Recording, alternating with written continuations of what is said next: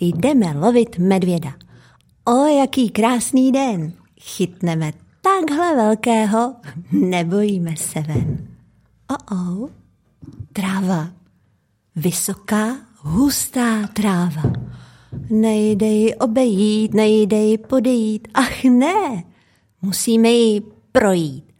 Šusty, švisty, šusty, švisty, šusty, švisty. Posloucháte podcast boskovických internetových novin Ohlasy. Já jsem Tomáš Trumpeš a dovolte mi, abych na začátku poděkoval firmě LD Seating, která fungování tohoto podcastu významně podpořila. Zároveň je nutno dodat, že naše noviny ohlasy dění na Boskovicku stojí především na podpoře vás, čtenářů a posluchačů. Pokud se chcete připojit k našim podporovatelům, najdete vše podstatné na našem webu, či konkrétně na adrese www.ohlasy.info lomeno darujte. Moc děkujeme. A teď už mi dovolte, abych přivítal našeho dnešního hosta.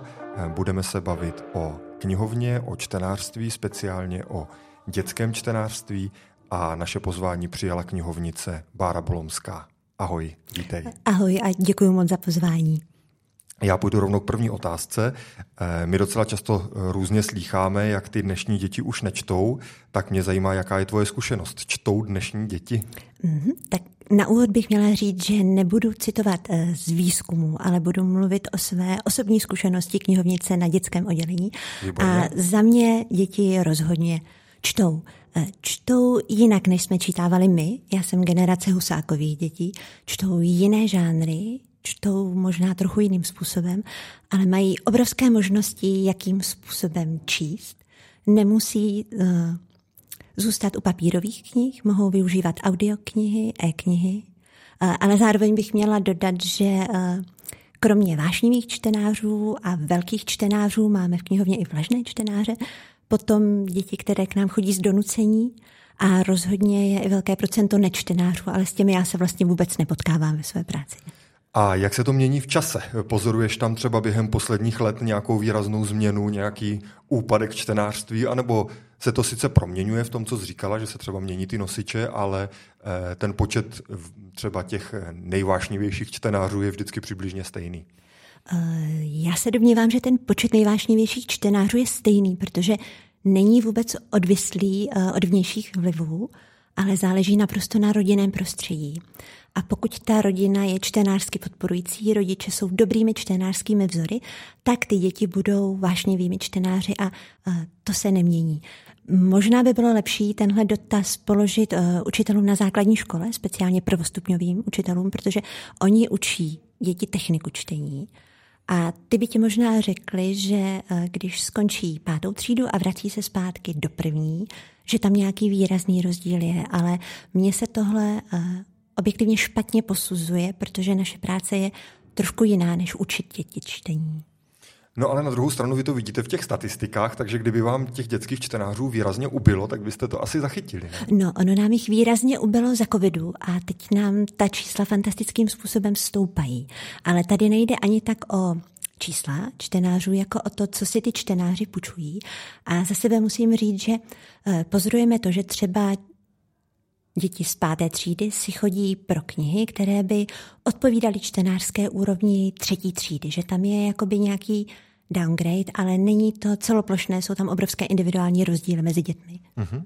Já se ještě vrátím k těm čtenářským e, návykům. Dá se to vlastně nějak pěstovat? E, pracujete na tomhle nějak v knihovně? Protože hm, ty jsi mluvila o tom, že ti e, učitelé učí ty děti tu hm, samotnou jako techniku, to, aby se vůbec naučili číst. Mm-hmm. To je jedna věc, ale druhá věc je vlastně vytvořit si nějaký čtecí návyk. A pokud to ty děti nemají z rodiny, tak máte i vy jako knihovna ambici tady s tímhle něco dělat?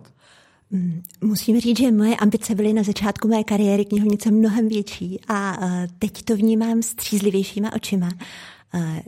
Kdybych mohla ocitovat profesora Jiřího Trávnička, který se dlouhodobě věnuje dětskému čtenářství a jeho výzkumům, tak ten opravdu zdůrazňuje, že základ je v rodině. On nadefinoval takové tři pilíře podpory dětského čtenářství, kterými jsou rodina, škola a knihovna.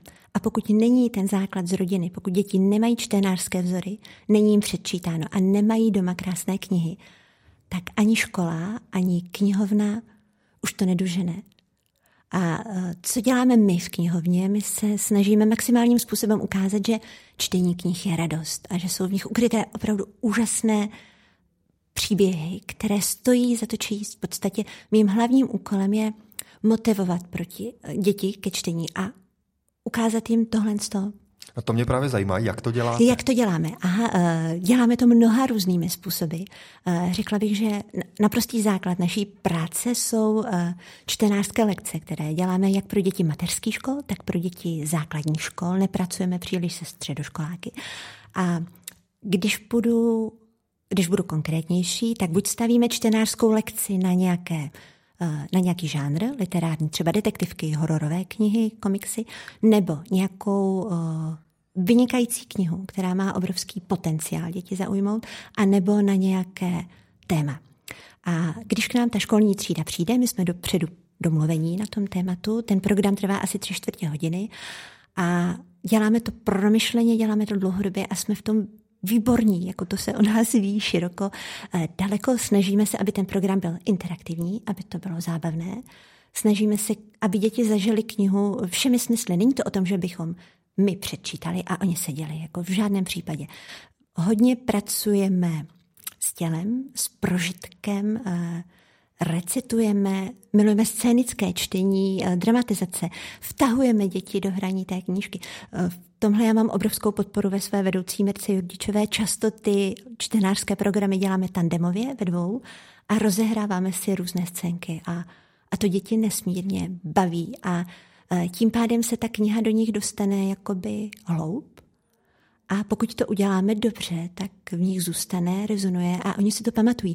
Teď mám konkrétní uh, zkušenost. Včera jsme měli na besedě první třídu a část těch dětí uh, nám prošla lekcemi ve školce a jeden Prvňáček viděl obálku knihy Pan pod postel od Chryse Rydla a říkal, to znám, to jsme četli, to jste nám tady četla. A to je rok a půl stará lekce. To znamená, že on po roce a půl si pamatuje, že jsme tuhle knihu četli a nějakým způsobem v něm zůstala. A zároveň to ale znamená, že vy už pracujete vlastně s dětmi, které ještě neumí číst, že k vám chodí i děti ze školky. Sam, samozřejmě, samozřejmě. A uh, neumí číst, ale ty děti vnímají, uh, se školkovými dětmi pracujeme zásadně se žánrem knih, kterým se říká picturebuchy nebo belderbuchy. Je to, jsou to knihy většího formátu, většinou mají jenom 32 stran a dokonale se v nich snoubí ilustrace a, a text. A když s těmi dětmi pracujeme, tak se zásadním způsobem opíráme o ty ilustrace. Nejenom to, že jim čteme, nebo spíš jim vyprávíme, než čteme, abychom udrželi pozornost, ale neustále vidí i, co se v té knize eh, děje a já bych děti jako vůbec nepodceňovala. Děti jsou schopné vstřebávat informace opravdu od nejužšího věku. Jak se daří ta spolupráce se školami? Mají uh, o to zájem, aby vodili děti do knihovny? Funguje tady tohle z tvého pohledu dobře? Tohle funguje fantasticky. Jako my jsme neuvěřitelně vděční za to, jak, uh, jaký zájem je o tyhle čtenářské lekce. Děláme je primárně pro základní školu Boskovice a pro mateřskou školu Boskovice, ale jezdí se k nám i z okolních vesnic, z malotřídek. A jediné, co je mi vlastně líto, že kapacitně nestíháme, že se u nás na čtenářskou lekci čeká minimálně měsíc. Kdybychom měli větší tým, tak by se toho dalo dělat ještě mnohem víc. Mm-hmm. Eh, ty jsi mluvila o e-knihách, o audioknihách. Mm-hmm. Je to teda tak, že nevnímáš ty technologie úplně jako nepřítele čtenářství? Eh, může to fungovat i, že se to nějak propojuje, třeba může děti k četbě nalákat nějaký youtuber, běží tady tyhle věci? A, nebo... Tohle jsou dvě samostatné otázky. Mm-hmm. Já si je s dovolením roz, roz, rozdělím. Nemyslím si, že si tyhle média konkurují, ale je tam obrovsky důležité o jaké kategorii čtenářů se bavíme. Pro malé děti jednoznačně papírové knihy velkoformátové se spoustou ilustrací a dejme tomu okrajově audioknihy, protože tam je nejdůležitější předčítání rodičů. Audioknihy se na nic nezeptají, nic jim nevysvětlí, i když existují kni- audioknihy, které jsou fantasticky natočené. Eh, pokud jdeme dál do věkové skupiny, dejme tomu 8 let a výš, tam jsou audioknihy obrovským pomocníkem. Já sama je poslouchám. Miluju třeba Jiřího Lábuse a jeho interpretaci knih Davida Williamse, ale musím přiznat, že i pro mě uh, to bylo zpočátku trochu těžké, protože mám vizuální paměť a slyšené se mi hůř pamatovalo. A je potřeba pamatovat, že každé dítě je jiné a nikomu to nemusí vyhovovat. A co se týče e-knih, tam bych byla zdrženlivější, protože existují výzkumy na to, že eh, pokud čtete e-knihu, tak eh, mozek a paměť pracují trochu jiným způsobem. Ty informace se hůř ukládají do paměti, hůř se vstřebávají. A eh, pak je to ještě o tom, na jakém přístroji budete číst, protože předpokládám, že většina dětí nemá čtečky, a četla by na tabletu. A tablet rovná se zábava, YouTube, Minecraft, ne knihy. Čtení vyžaduje trošku jiný druh koncentrace, bych řekl. Čtení vyžaduje hlubokou koncentraci. Rozhodně, rozhodně. Už jsme na to narazili, ale zeptám se přece jenom ještě e, speciálně na to, co děti čtou a jak moc se to mění. Teď myslím e, i třeba žánry. Co teď mezi dětmi takzvaně frčí? E, co frčí? Jednoznačně frčí fantazii, frčí sci-fi, ale s ním je to složitější, protože původních českých sci-fi knih pro děti je, je hrozně málo. A frčí komiksy. Neuvěřitelným způsobem. Frčí podžánr komiksů japonská manga a pro menší děti rozhodně knihy se zvířecími hrdiny, děti kolem deseti let knihy s dětskými hrdiny, protože potřebují nějaký vzor, se kterým se identifikují. Mm-hmm. Mimochodem rozlišuješ mezi kvalitní a pokleslou dětskou literaturou? Říkáš si u něčeho, co frčí třeba, nebo chytáš se za hlavu a říkáš si, že by to ty děti radši ani číst neměly? A nebo to bereš tak, že hlavně, že děti čtou a tu cestu ke kvalitnější literatuře si třeba najdou postupně, takže, takže to vlastně nevadí, když začnou s něčím, řekněme, hodně populárním? Uh, já uh, bych neřekla třeba slovo brak nebo pokleslá literatura, tomu se uh, trochu vyhýbám, protože se snažíme být v knihovně maximálně respektující.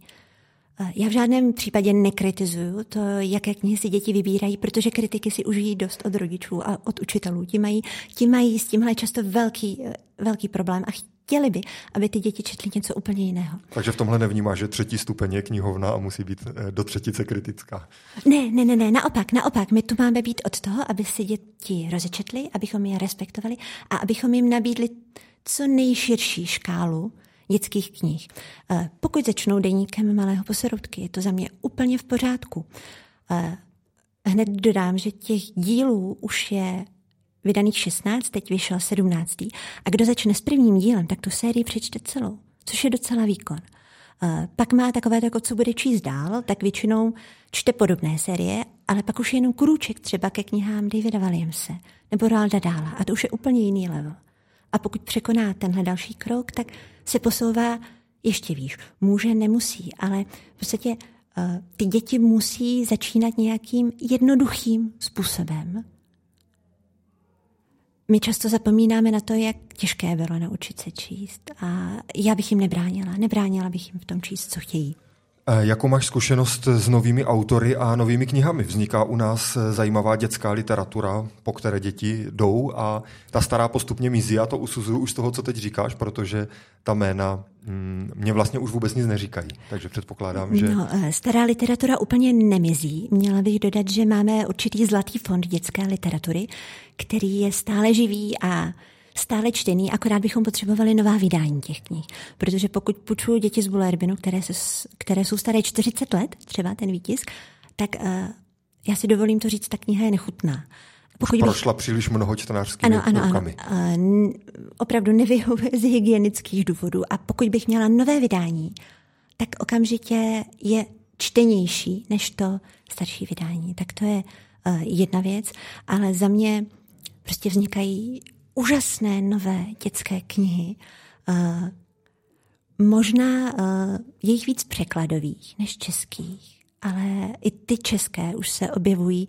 Zmínila bych možná péči konkrétních nakladatelství. Vynikající je nakladatelství Paseka, které vydalo Prašinu. A Prašina je absolutní fenomén mezi dětmi a to už je úplně jiný stupeň čtiva než Deník malého poseroutky. Teď vydali třeba Almu a tajemství obrazu Lucie Pavlové a to je taky vynikající kniha. Obrovskou práci odvádí nakladatelství host, které se systematicky věnuje vytipovávání a podpoře českých autorů pro děti a mládež a vydávají taky báječné věci. Mm-hmm. Už taky trošku mluvila o tom, jak se mění počet čtenářů Boskovické knihovny a jaký vliv na to měl COVID, tak jestli můžeme být trošku konkrétnější mm-hmm. a můžeš říct, co jste teda v těch posledních letech zažili a zaznamenali ve svých mm-hmm. statistikách. Chceš slyšet pouze dětské oddělení nebo knihovnu jako celek? Zajímá mě oboje. Dobře, tak já možná se odpíchnu od dětského oddělení. Eh, před covidem v letech 2018-2019 mělo dětské oddělení eh, kolem 540 čtenářů do 15 let. Ale v reálu nás navštěvuje dětí mnohem víc, protože často to funguje tak, že průkazku má rodič, nejčastěji maminka na mateřské dovolené, a s ní chodí jedno, dvě, tři děti, ale půjčují na tu průkazku rodiče. Eh, Covid byl devastující pro knihovnu a pro čtenářství, pro dětské čtenářství obzvlášť. V podstatě začali jsme padat už v roce 2020 a v roce 2021 jsme se dostali na nějakých 360 čtenářů. To je propad o 200, to je prostě obrovské. Uh-huh. A, a letošek? Letošek, letošek je famózní, protože už jsme na 550 a stoupáme dál. Uh-huh. A z toho mám obrovskou radost. A když vezmu situaci knihovny jako celkově, tak uh, čtenářů dětských i dospělých dohromady jsme měli před covidem zhruba 2070, 2080. Eh, za covidu jsme spadli o 600 hmm. a teď jsme na nějakých 1770 čtenářích, což je pořád propad o 300, ale ty nám dělají dospělí čtenáři, ne dětští čtenáři. Takže dospělí čtenáři se na rozdíl od dětských nevrátili v plném počtu. Tohle, já si, tohle já si neodvážím uh, komentovat, protože bychom museli jít do těch statistik hloub a zjistit, která věková skupina nám ubývá. Jestli uh, už k nám nechodí tolik třeba seniori, mm-hmm. nebo jestli je to skupina uh, čtenářů ve věku 15 až 24 let. To jde všechno z těch statistik vytáhnout, ale nemám to v hlavě. Mm-hmm. Co dalšího má vliv na zájem čtenářů? Jasně, COVID je specifická věc, ale obecně co potřebuje taková knihovna pro to, aby si udržela své čtenáře a, a nejlépe ještě jako nabíhali pořád nový? Mm-hmm. Rozhodně potřebujeme nové knihy, nové krásné knihy. V dětském oddělení to platí dvojnásob. Eh, kdyby mi nějaký mecenář dal 50 tisíc, tak nakoupíme komiksy, nakoupíme mangy, nakoupíme nové obrázkové knihy, nakoupíme leporela a v podstatě nakoupíme knihy žánru, které nám chybí a už díky tomu by nám těch čtenářů přibylo, protože ty děti ty knihy chtějí a, a my je nemáme a to je smutné. Takže za mě jednoznačně knihy. Uh, troufnu si říct, že naše zázemí pro pořádání akcí je, je naprosto tragické a ukazuje se nám, že vlastně čím víc děláme těch čtenářských lekcí, tím víc nám čtenářů přibývá. Kdybychom měli lepší zázemí, zvládli bychom jich udělat víc, tak to by bylo taky báječné. A obrovský vliv na motivaci dětí ke čtení má i setkání se živým spisovatelem nebo, nebo ilustrátorem. To je, to je vždycky pecka. A v našich malých prostorách v dětském oddělení knihovny se nám nevejde víc než jedna třída. A to je za mě obrovská škola, škoda. Kdybychom měli sál, eh, toho spisovatele by mohlo slyšet najednou 50 dětí, 75 dětí a ten dosah by byl mnohem větší. V tomhle je pro nás ten malý prostor nesmírně limitující. To jsi mi trochu teď eh, vyfoukla matku všech boskovických knihovnických eh, otázek, totiž jestli knihovně stačí výdejní okénko nebo jestli potřebuje sál. Takže z tvého pohledu je to poměrně jednoznačné. Potřebujete sál. Potřebuje... Přímo v knihovně. Není to tak, že byste mohli prostě pořádat svoje akce třeba v Sokolovně nebo ve Skleníku nebo kdekoliv jinde, potřebujete prostě sál, který bude přímo součástí knihovny. No ovšem, to přeci vůbec jinak nejde a tohle je standardní součástí vybavení knihoven. Eh, mně přijde trochu smutné eh, a navíc realita je taková, že vlastně naši čtenáři jsou zvyklí na naše prostory a na to, jak to u nás vypadá. Ale řekněme si na rovinu, takhle už skoro žádné knihovny v 21. století nevypadají. Vždyť je to, jsme taková špelunka. Dovolím si říct, že to je, to je prostě ostuda. Jako... A pokud máte to zázemí a ty prostory a ty nové knihy, znamená to příliv nových čtenářů a mnohem širší škálu aktivit, které bychom mohli dělat. Mm-hmm. Ještě se tě zeptám na závěr, jestli e, někdy propadáš skepsy a říkáš si, že ten svět čtení a knih už jako odchází a e, přestává se číst, zatím to z tvého e, vyprávění a z tvých odpovědí tak úplně nevyplývá, i když tady mám dojem, že tady ta nálada v tom veřejném prostoru velmi často rezonuje. Ale zrovna od tebe to nezaznívá jako od člověka, který je čtenářství a dětskému čtenářství velmi blízko. Tak jak to ve skutečnosti je? Máš takové okamžiky skepse nebo ne? Já jsem optimista, musím říct. A v podstatě ty lekce, které děláme pro čtenáře, mě utvrzují v tom, že to vůbec není tak špatné.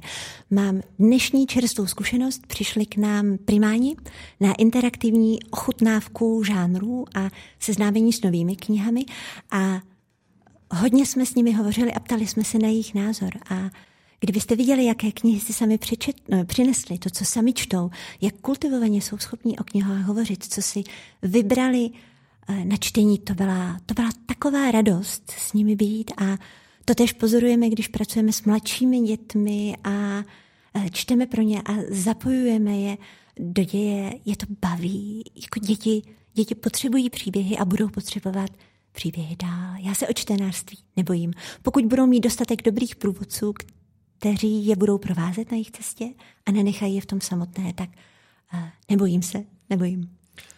Na závěr bych se tě rád ještě zeptal na tvoje vlastní čtenářství. Eh, co čteš, jakou literaturu máš ráda a co mhm. třeba čteš právě teď?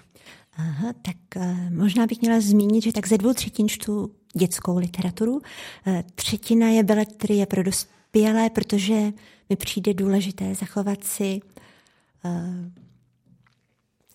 radost ze čtení i komplexnějších textů. Taky potřebuješ příběhy. Potřebuju příběhy, no ano. A, a samozřejmě se mi stává, že se do příběhu ponořím a nechci z něj ven. A co jsem nedávno dočetla a co mě uchvátilo, byla dětská kniha švédské autorky Friedy Nielsen Piráti z ledového moře. To si přečtěte, to je příběh o naději, o sourozenecké lásce a příběh místy velmi temný a, a hluboký. Pak jsem dočetla aktuálně od Dory Kaprálové Pan Nikdo a Bílá tma, to je dětský horůrek, geniálně vystavěný, u toho se budete bát a jeho poselství je wow. Do toho mám ráda magický realismus a, a přiznám se, že miluju detektivky. K ním mě přivedl Steve Larson a jeho kniha Muži, kteří nenávidí ženy. A strašně ráda mám švédského autora Mokno píše série o komisaři Valanderovi. Mm-hmm. A, a A třeba sleduješ současnou českou literaturu? Můj objev, uh, poněkud opožděný, uh, je Marké Kapelátová, to je, to je láska. A z české literatury sleduju spíš uh, dětské autory, Jinak Aby se udržela v profesním přehledu. Abych se udržela v profesním přehledu, ale vlastně mnohem víc, co se týče beletrie pro dospělé čtu, čtu zahraniční autory. Hmm.